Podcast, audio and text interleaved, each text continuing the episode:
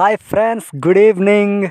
చారికాక వచ్చేసాడు మీకు time pass ముచ్చట్లు చెప్పడానికి ఈరోజు మన టాపిక్ ఏంటంటే యాంగర్ మేనేజ్మెంట్ కోపం. మనలో చాలామందికి విపరీతమైన యాంగర్ అనేది వస్తూ ఉంటుంది. కారణం ఇతరులు మనల్ని గెలుపుతారు. ఇతరులు మనల్ని ఇబ్బంది పెట్టే విధంగా మాట్లాడతారు. కాబట్టి మనకు చాలాసార్లు కోపం వస్తూ ఉంటుంది. మనం చాలా ఆర్గ్యుమెంట్కి దిగుతాం. విపరీతంగా మనం రియాక్ట్ అవుతూ ఉంటాం. అవునా కదా?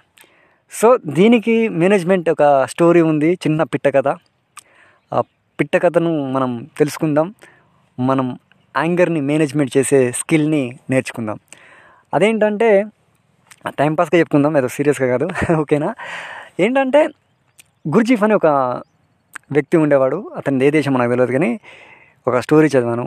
ఆ స్టోరీ ఏంటంటే గురుజీఫ్ వాళ్ళ నాన్న గురుజీఫ్కి నాలుగేళ్ళ వయసులో ఉన్న సమయంలోనే అనారోగ్యంతో చనిపోయే పరిస్థితిలో ఉన్నాడు.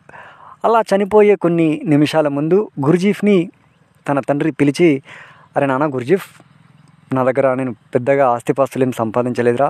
నీకు పెద్ద పెద్ద బంగ్లాలు కార్లు ఇవేమి ఇవ్వలేకపోతున్నాను. నా డబ్బు కూడా లేదు. సారీరా నేను ఏం చేయలేను. నీకు ఎలాంటి ఆస్తిపాస్తులు ఇవ్వలేకపోతున్నాను. కానీ ఒకటి మాత్రం చెప్పగలనురా నాన్న ఈ మాట నీకు చాలా బాగా ఉపయోగపడుతుంది. దీన్ని నువ్వు ఆచరించు. నీకు చాలా అద్భుతమైన ఫలితాలు వస్తాయి బాబు అని చెప్తాడు. ఏం చెప్తారంటే ఏం లేదురా భయ్ నిన్ను ఎవడైనా కోపానికి నీలో ఎవడైనా కోపానికి రప్పించిననుకో ఎవడన్నా నీలో కోపాన్ని రెచ్చగొట్టిననుకో నేను టెంప్ట్ చేసే విధంగా మాట్లాడిండనుకో అప్పుడు నువ్వు ఆ కోపంలోనే తిరిగి సమాధానం చెప్పి కంపు కంపు చేసుకోకు విషయాన్ని వ్యవహారాన్ని. ఏం చేస్తామంటే సింపుల్గా సార్ లేకపోతే మేడం మీరు చెప్పింది నేను విన్నాను. మీకు తిరిగి సమాధానం చెప్పడానికి నాకు కొంచెం సమయం కావాలి. ఒక ఇరవై నాలుగు గంటల టైం ఇవ్వండి. రేపు ఇదే టైంకి వచ్చి మీకు సమాధానం చెప్తాను. అని చెప్పు. బస్ అంతే ఆ ఇరవై నాలుగు గంటలు నువ్వు ఆలోచించు. ఆ వ్యక్తి ఆ మాట ఎందుకు అన్నాడు? ఆ మాట అంటే నీకు ఎందుకు కోపం వచ్చింది? ఆ వ్యక్తి అన్న దాంట్లో నిజం ఎంత అబద్ధం ఎంత అని ఆలోచించు. ఆ ఇరవై నాలుగు గంటలు ఆ విషయం గురించి ధ్యానం చేయి. అప్పుడు ఇరవై నాలుగు గంటలు గడిచిన తర్వాత నీకంటూ ఒక క్లారిటీ వస్తుంది. ఆ క్లారిటీతోని వెళ్ళి నువ్వు సమాధానం చెప్పు. ఇది విషయం అని చెప్తారు. చెప్పుడుతోనే వీడు మనోడు చిన్నపిల్లాడు కాబట్టి మనకు పెద్దగా అర్థం కాలేదు. ఏదో పర్లేదులే మా నాన్న పోయేటప్పుడు చెప్పిండు కదా అని కొంచెం గుర్తుపెట్టుకునే ప్రయత్నం చేసిండు. అలా ఎవరైనా కోపానికి తెప్పించినప్పుడు వీళ్ళ నాన్న గుర్తొచ్చాడు.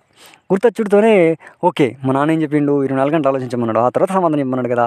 సో ఇప్పుడు అదే చేద్దాం అనేసి వాడు మెల్లగా స అరే నేను ఇరవై నాలుగు గంటల టైం రేపు వచ్చి నీకు ఆన్సర్ చెప్తా అని ఆ కోపం లేకుండా ప్రశాంతంగా ఎట్లా చెప్పేటాడు అంటే ఒక ఇరవై నాలుగు గంటల టైం ఇవ్వండి రేపు వచ్చి చెప్తాను మీకు ఆన్సర్. మీరు ఈ మాట అన్నారు కదా ఈ మాటకు ఆన్సర్ నేను తప్పకుండా చెప్తాను అనేవాడు. అలా అన్నీ వెళ్ళి ఇరవై నాలుగు గంటల తర్వాత ఆ ఇరవై నాలుగు గంటలు ఆలోచించి దాని గురించి ధ్యానం చేసి అసలు ఆ వ్యక్తి ఎందుకు అన్నాడు అనే విషయాన్ని జాగ్రత్తగా పరిశీలించి ఆ వ్యక్తి మాటల్లోని నిజా నిజాలను తెలుసుకునే ప్రయత్నం చేసి ఫైనల్గా ఒకవేళ ఇతనిది తప్పే ఉంటే ఆ వ్యక్తి దగ్గరికి వెళ్ళి సారీ సార్ ఈ విషయంలో నాది పొరపాటు అయిపోయింది ఇంకోసారి ఇలా జరగదు క్షమించండి అని చెప్పేవాడు. లేదా ఇతనికి కోపం తెప్పించిన వ్యక్తి అన్న మాటలు సరైనవి కావు అవి అబద్ధాలు అని ఇతను కనిపిస్తే అతని దగ్గరికి వెళ్ళి లేదు సార్ మీరు చెప్పింది తప్పు. నేను ఆ విషయంలో నాకు ఎలాంటి నా తప్పు ఎలాంటి తప్పు లేదు అందులో. నా పొరపాటు ఏం లేదు. So I'm not responsible your words అని అతనికి సమాధానం చెప్పి వచ్చేవాడు.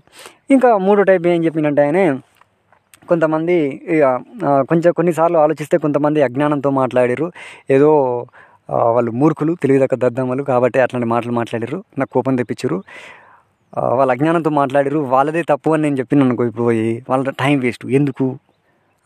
అని అనే వెళ్ళకుండా తన పని తాను చూసుకునేవాట ఇట్లా అతను అతనికి అద్భుతమైనటువంటి జ్ఞానోదయం కలిగింది. ఆ చిన్న ఒక లాజిక్ని ఆ చిన్న ట్రిక్ని పట్టుకోవడం వల్ల అతను ఎంతో ప్రశాంతతను పొందాడు ఎంతో జ్ఞానాన్ని పొందాడు. అతను చాలా అద్భుతంగా జీవించిన వ్యక్తి. గుర్జీఫ్ అనేది చాలా గ్రేట్ ఫిలాసఫర్ అని విన్నాను. ఇది ఓషో స్టోరీస్లో చదివాను. ఓషో కూడా చాలా గ్రేట్ ఫిలాసఫరే సో ఇట్లా గుర్జీఫ్ యొక్క యాంగర్ మేనేజ్మెంట్ స్టోరీ మీకు ఎట్లా అనిపించింది? ఈ టైం పాస్ అయిందా మంచిగా?